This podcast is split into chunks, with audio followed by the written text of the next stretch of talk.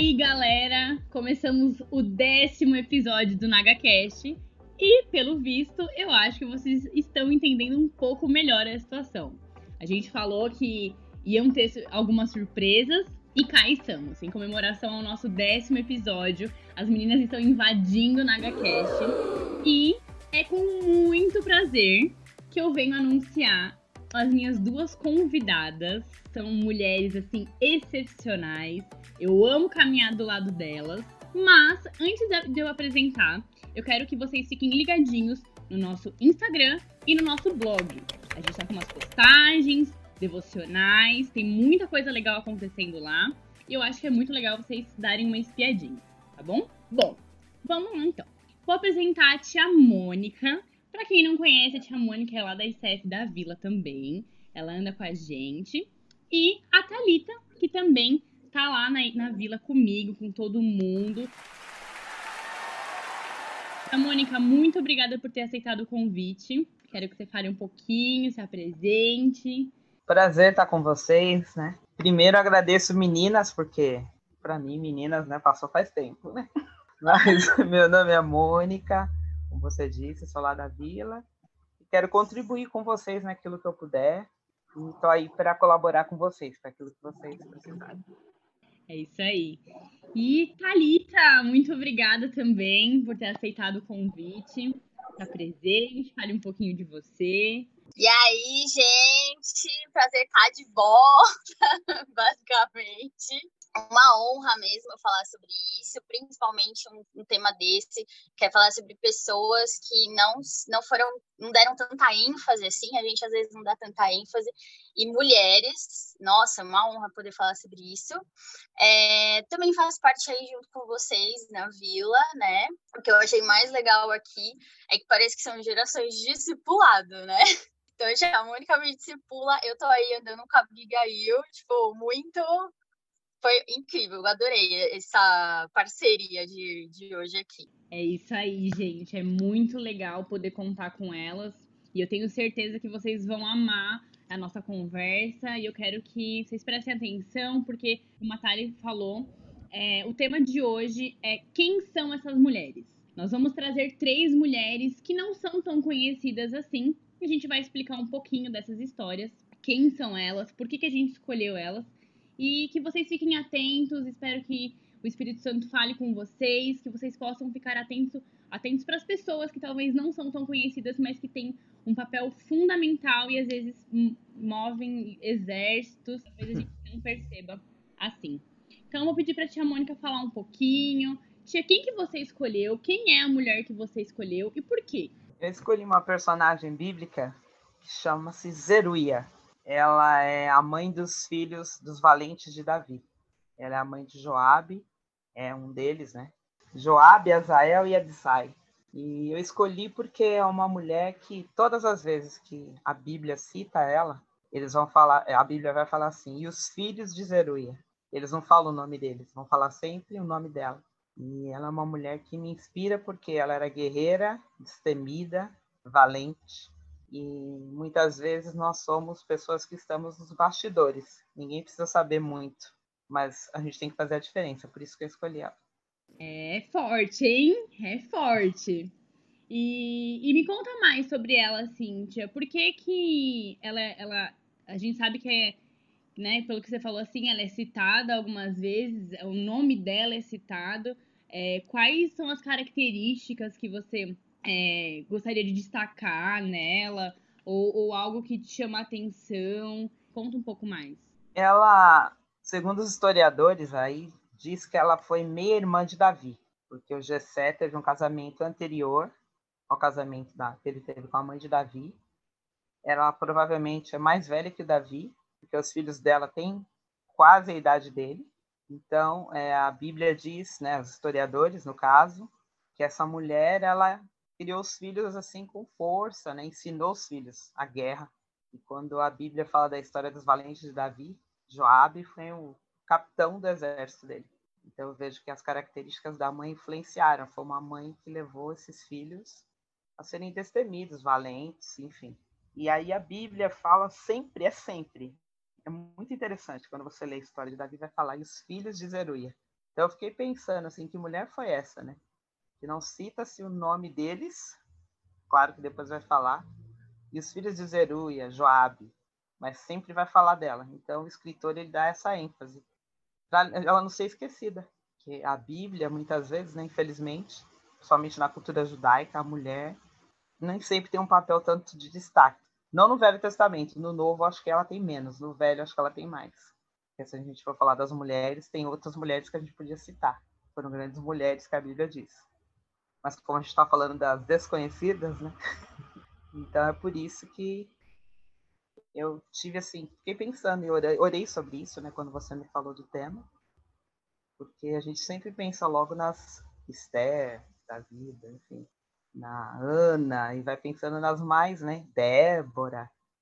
E eu fiquei pensando, né? Que essa mulher que a Bíblia só fala que ela é a mãe desses caras, né? O que, que ela fez? Eu fui pesquisar mais e aí me inspirou. Porque eu creio que, principalmente no século que a gente vive, a mulher tem que ser destemida, ter muito mais coragem para enfrentar as coisas da vida, né? E ela me inspirou por isso.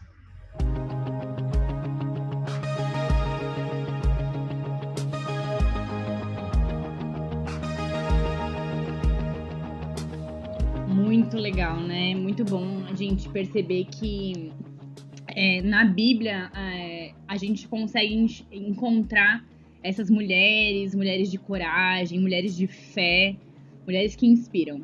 E pensando nisso, seguindo essa linha de raciocínio, Thales, conta pra mim quem é a mulher que você escolheu, é, quais são as, as principais características que você queria destacar é, então, é, quando você falou, né, de uma mulher desconhecida, já na hora para mim veio Lídia, porque eu já estava lendo um pouquinho a respeito sobre ela.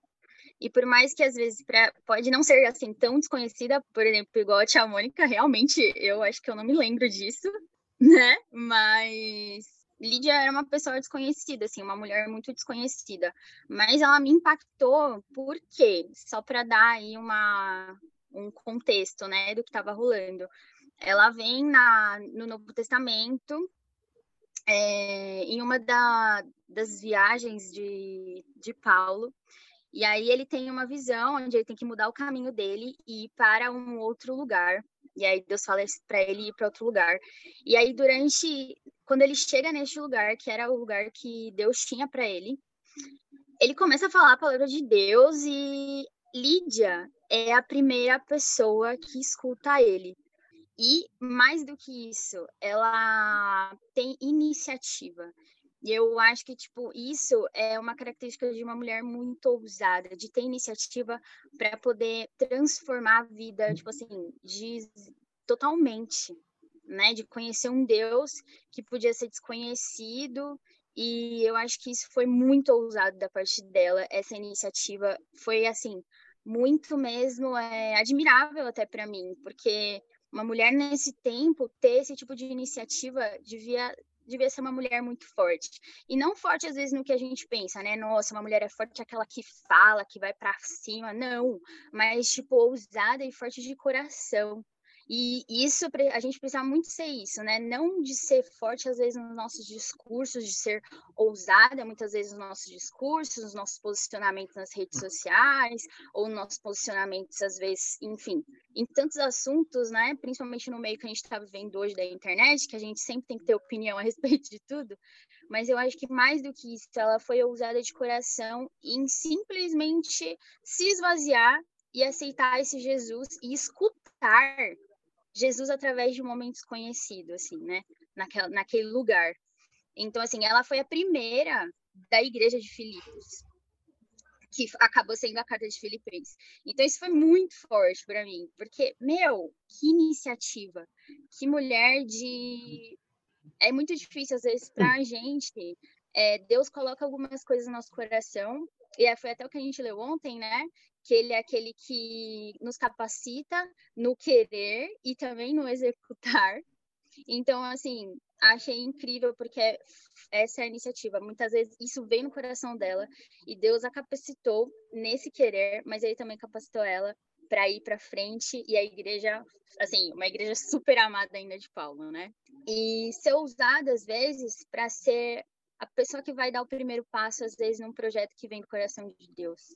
Fica até um desafio mesmo para a gente, daquilo que Deus tem colocado de planos novos para nós, que a gente seja como ela mesmo, de, de ter essa certeza de que Deus está falando conosco, assim como ele estava falando através de Paulo, e que a gente dê esse passo ousado de fé mesmo para continuar e aceitar os planos de Deus para a gente e a luta, né? O desafio aí, mas ter essa iniciativa.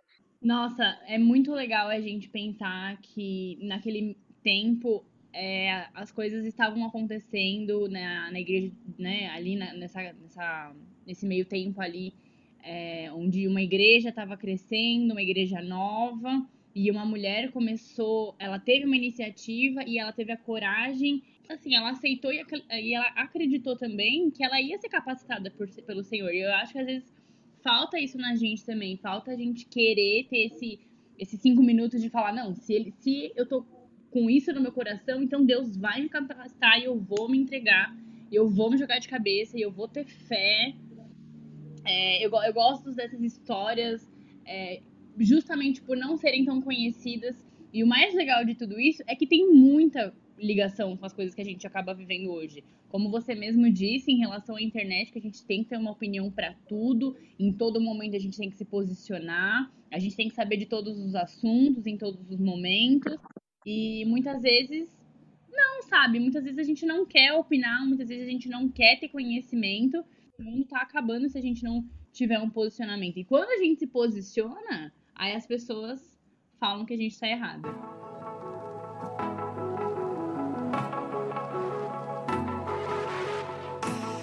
Bom, como é, o meu nome já diz, nada mais justo do que eu falar sobre a Abigail. É personagem... Ela se ama muito, gente. Ai, gente, vocês vão ter que. Autoestima elevada. Vão ter que me desculpar, mas a Abigail é uma mulher que me inspira. É, eu não fazia ideia da história de Abigail até o meu primeiro acampamento. E eu acredito que foi assim, o Espírito Santo que me mostrou, porque eu tava tranquila lá no acampamento e bateu um vento e abriu no livro de Samuel. E Abigail, para quem não sabe, ela era uma senhora muito rica. Vou dar uma breve resumida aqui na história. Mas ela era uma mulher muito rica, ela era esposa de Nabal. E Nabal era um homem é, insensato, um homem rude, ríspido. Em um tempo, os servos de Nabal uhum. estiveram com Davi Davi cuidou dos seus homens, cuidou de toda é, tudo aquilo que pertencia a Nabal. E eles estavam no deserto há muito tempo.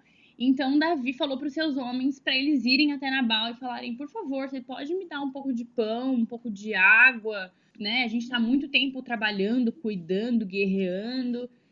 E Nabal foi extremamente hum. grosso, extremamente ríspido, sem, e sem necessidade nenhuma, né? Outra, outro motivo, não tinha motivo nenhum. E aí os homens que receberam essa, esse recado foram até Davi e Davi falou: Bom, então nenhum do sexo masculino ficará vivo até o final né, do dia, porque você é, devolveu a minha bondade, a minha, né, com grosseria. É, a tua casa vai morrer. Foi praticamente isso que Davi falou. Um servo de, de Abigail é, foi até ela e, e contou o que estava acontecendo e ela tentou é, mudar aquela situação, mudar aquele cenário, porque ela saberia que não só Nabal iria morrer, como todo mundo que ali vivia também ia. Então ela pegou comida, ela pegou bebida, ela preparou as ovelhas, tudo aquilo que estava ao alcance dela, ela foi. Ela, e ela foi de encontro até Davi. E, e na Bíblia fala lá em, em, em Samuel, fala na 1 Samuel é, 25, fala que, que se não fosse por aquela atitude, por aquele encorajamento, por aquele, né, aquela, uhum. aquela, aquele posicionamento de Abigail naquele instante, toda aquela casa não estaria viva até o, o final do dia. São quatro características que eu admiro muito. É, foi a sabedoria, a humildade, a fé e essa questão do heroísmo, porque realmente ela teve um posicionamento que se não fosse por ela, tava todo mundo morto. E aí ela tinha uma única escolha para fazer. Ela poderia ter aceitado aquilo e ter morrido, ou ela poderia ter feito é, o que ela fez e, e ter salvo todo mundo. E além de ela ter feito isso, ela não contou para Nabal. Ela foi ao encontro de Davi, ela levou as comidas, ela fez todo aquele preparo, ela foi ao encontro de, né, de Davi. Quando ela voltou, o marido dela estava dando uma festa em casa. Ele estava muito bêbado e ela não contou, ela esperou até o amanhecer para contar. E quando ela contou o que tinha acontecido, Nabal teve um ataque cardíaco. Na Bíblia não fala ataque cardíaco, mas né, ele ficou paralisado. E dez dias depois, o Senhor o feriu. Essa, essa parte me chama muita atenção, porque fala claramente.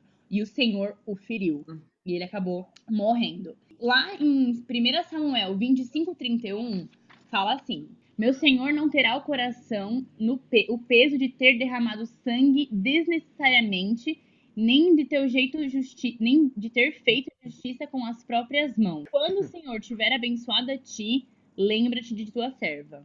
Então Abigail, além de ter feito todo o, aquela aquela questão de levar, de mostrar a sua humildade, de se prostrar aos pés de Davi, falar Senhor, leva, porque isso aqui também é seu ela ainda falou para ele que não tinha necessidade dele derramar sangue, porque ele ia derramar sangue inocente também, né? Porque quem foi áspido e grosso foi Nabal. Passando isso, ele, ele guardou aquelas palavras, Davi guardou aquelas palavras no coração. Ele chegou para os servos e falaram: vá buscar Abigail para ser a minha esposa. Então, eu realmente assim amo essa história. Para mim é incrível, é um destaque.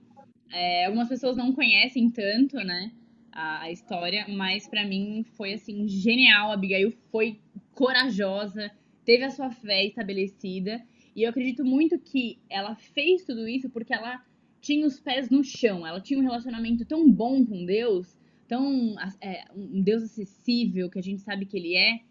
E ela tinha essa certeza que ela falou: eu vou fazer, eu vou me encorajar e eu vou resolver essa situação porque alguma coisa vai ter que mudar. E ela mudou o cenário.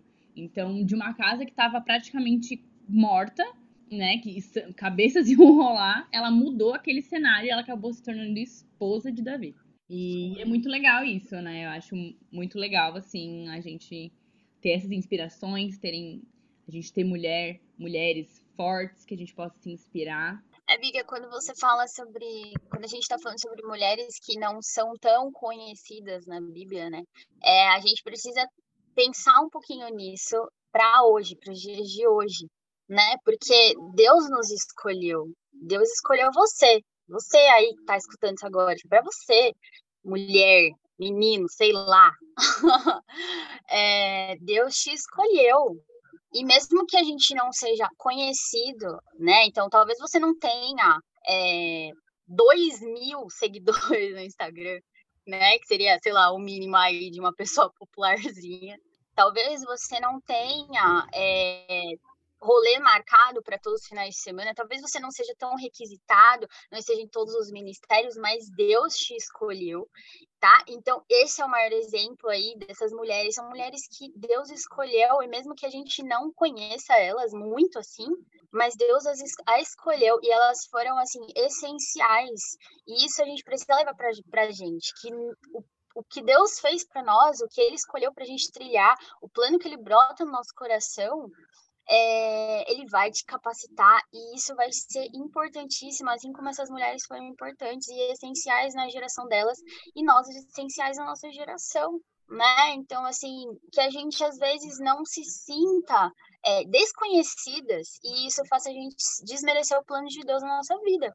Muito pelo contrário, sabe? Tipo, é, a gente precisa ter a noção de que, principalmente nessa era digital, que é uma loucura, de, meu, será que a gente está fazendo o nome de Deus conhecido, sabe? Onde a gente está, tipo, no nosso trabalho? Será que mesmo que a gente não seja tão conhecido entre os nossos amigos, mas a gente realmente é verdadeiramente hum. conhecido por um amigo e, e, mostrar Jesus através tipo, de um amigo mesmo e ser, assim, forte, ousada na vida dessa pessoa? Né? Então, assim, que isso nos motive, que mesmo que a gente se sinta às vezes tão pequeno, mas que Deus é grande e ele faz coisas loucas. Às vezes a gente acha que não tá, às vezes, evangelizando ninguém, a gente não tá fazendo algo grande, mas é, ele nos capacita. Então a gente precisa entender talvez o pequeno hoje na nossa vida para que, sei lá, Deus nos coloque em outros lugares, a gente precisa reconhecer isso, né? Acreditar nisso, se apegar nisso, fazer isso com muita graça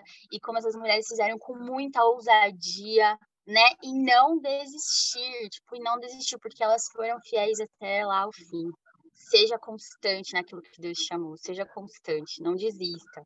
Eu acho que essas duas, esses dois pontos que você falou são coisas extremamente necessárias. A gente ser fiel e a gente ser constante, porque nós não somos um erro, nós somos escolhidas, nós somos chamadas pelo nome, somos princesas de Jesus. Essa expressão ela não é à toa. E é uhum. isso mesmo, não importa se temos 100, 200, 3 mil seguidores, não é sobre nós, nunca será sobre nós, é sempre sobre Ele, é sempre para glorificar o nome dele, é para a gente entender que a gente está falando de um Deus de, que é muito maior do que tudo isso, né? E é sobre isso, é sobre esse plano, é sobre é, essas mulheres que tiveram ideias que eu tenho certeza que na, ali na hora surgiram delas, mas assim, deu cinco minutos, foi o Espírito Santo que inspirou que, esse posicionamento, essa ousadia, porque se hoje a gente tem tanta dificuldade, a gente encontra tantos obstáculos para falar, para achar um, um, um espaço numa sociedade que é extremamente machista, imagina há tantos anos atrás, há séculos atrás, quem eram as mulheres, que, que e voz que elas tinham. Será que elas eram levadas a sério? Então acho que é nisso que a gente tem que pensar também. Eu queria falar que enquanto você falava da Abigail aí, que eu já sabia que você escolheu essa personagem, tem uma coisa interessante para te falar. Ela era irmã da Zeruia. Eita, Deus! Estamos em família, é. não é mesmo? É, ela era uma. Então, ela era filha do casamento da primeira esposa lá do Gessé. Elas eram irmãs. Então, enquanto você falava, a Thalita falava, você falou de ser princesa de Jesus, né? Eu creio que a gente tem que ter coragem. Enquanto você falava, eu lembrei do filme da Cinderela, que ela usa lá uma frase lá que ela fala: seja gentil corajosa. Só que essa frase não é da Cinderela. Essa frase é da Anne Frank, uma menina de 12 anos aí que todo mundo deve conhecer a história. Tem vários diários, mas o dela é o mais famoso do mundo. E ela, sem, até o fim, ela teve coragem. Então a gente não pode perder a coragem, né? Ainda mais sendo mulher, então para o jovem, homem, mulher, enfim, aquelas uhum. minorias, tem que ter coragem para enfrentar as circunstâncias da vida. Com Deus a gente pode todas as coisas independente da situação que a gente viva, da dor, da doença, do desemprego, dos medos, das depressões, porque essa geração é tão conectada, essa geração fala de tantas coisas. A Thalita está aí, terminando a faculdade dela de psicologia, pode dizer. As pessoas se sentem muito sozinhas, então elas possam ser visitadas com essa conversa aí, que elas tenham coragem. É isso que eu queria deixar aí com vocês aí que estão ouvindo a gente. Para a gente também, né? E essa palavra para nós primeiro. Sim, que se, e se apeguem, né, ao plano que Deus colocou no seu coração e às vezes a gente está pensando nele agora. Porque quando a gente fala, Deus sabe que Ele colocou isso aí que está no seu coração que você está pensando agora. E aí você precisa ter coragem, você precisa agarrar esse plano de Deus na sua vida. E ir em frente e ser ousada, porque Ele vai te capacitar, tenho certeza.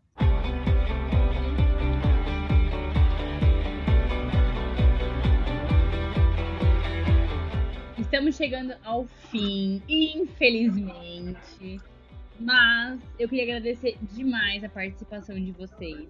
Foi um tempo muito bom. Eu tenho certeza que é, essas mulheres elas fizeram a diferença naquele momento. Elas impactaram é, uma geração e elas continuam nos impactando porque a história delas é, nos inspiram. E eu espero que vocês que estejam ouvindo é, se sintam encorajadas, se sintam é, ousadas, que vocês tenham vontade de buscar cada vez mais, que vocês entendam o plano de Deus, que vocês, na vida de cada uma, e, e que essa coragem só aumente, só aumente, só aumente, para que vocês se sintam livres dentro da presença do Senhor, que vocês busquem cada vez mais. Tá bom? Então é isso, gente. Meninas, muito obrigada por terem aceitado. Foi incrível, é muito bom passar esse tempo com vocês. Se vocês quiserem mandar beijo, essa é a hora. Mãe, pai. Ai, cadê? Gente. Valeu. Super beijo, meninas. Galera, todo mundo aí se apega, vai em frente, persista. É isso que eu deixo aí hoje para vocês. Beijo. Beijo para todos. Foi um prazer aqui esse bate-papo. Queria deixar um versículo. Primeira Josué, é, Josué 1,9. Ser forte e corajoso. Perfeito. Todos fortes e corajosos, então. Um beijo, galera. Estamos encerrando o nosso décimo episódio. Fiquem com Deus. Se forem sair, máscara e álcool gel, por favor, hein? Um beijo e tchau! Tchau!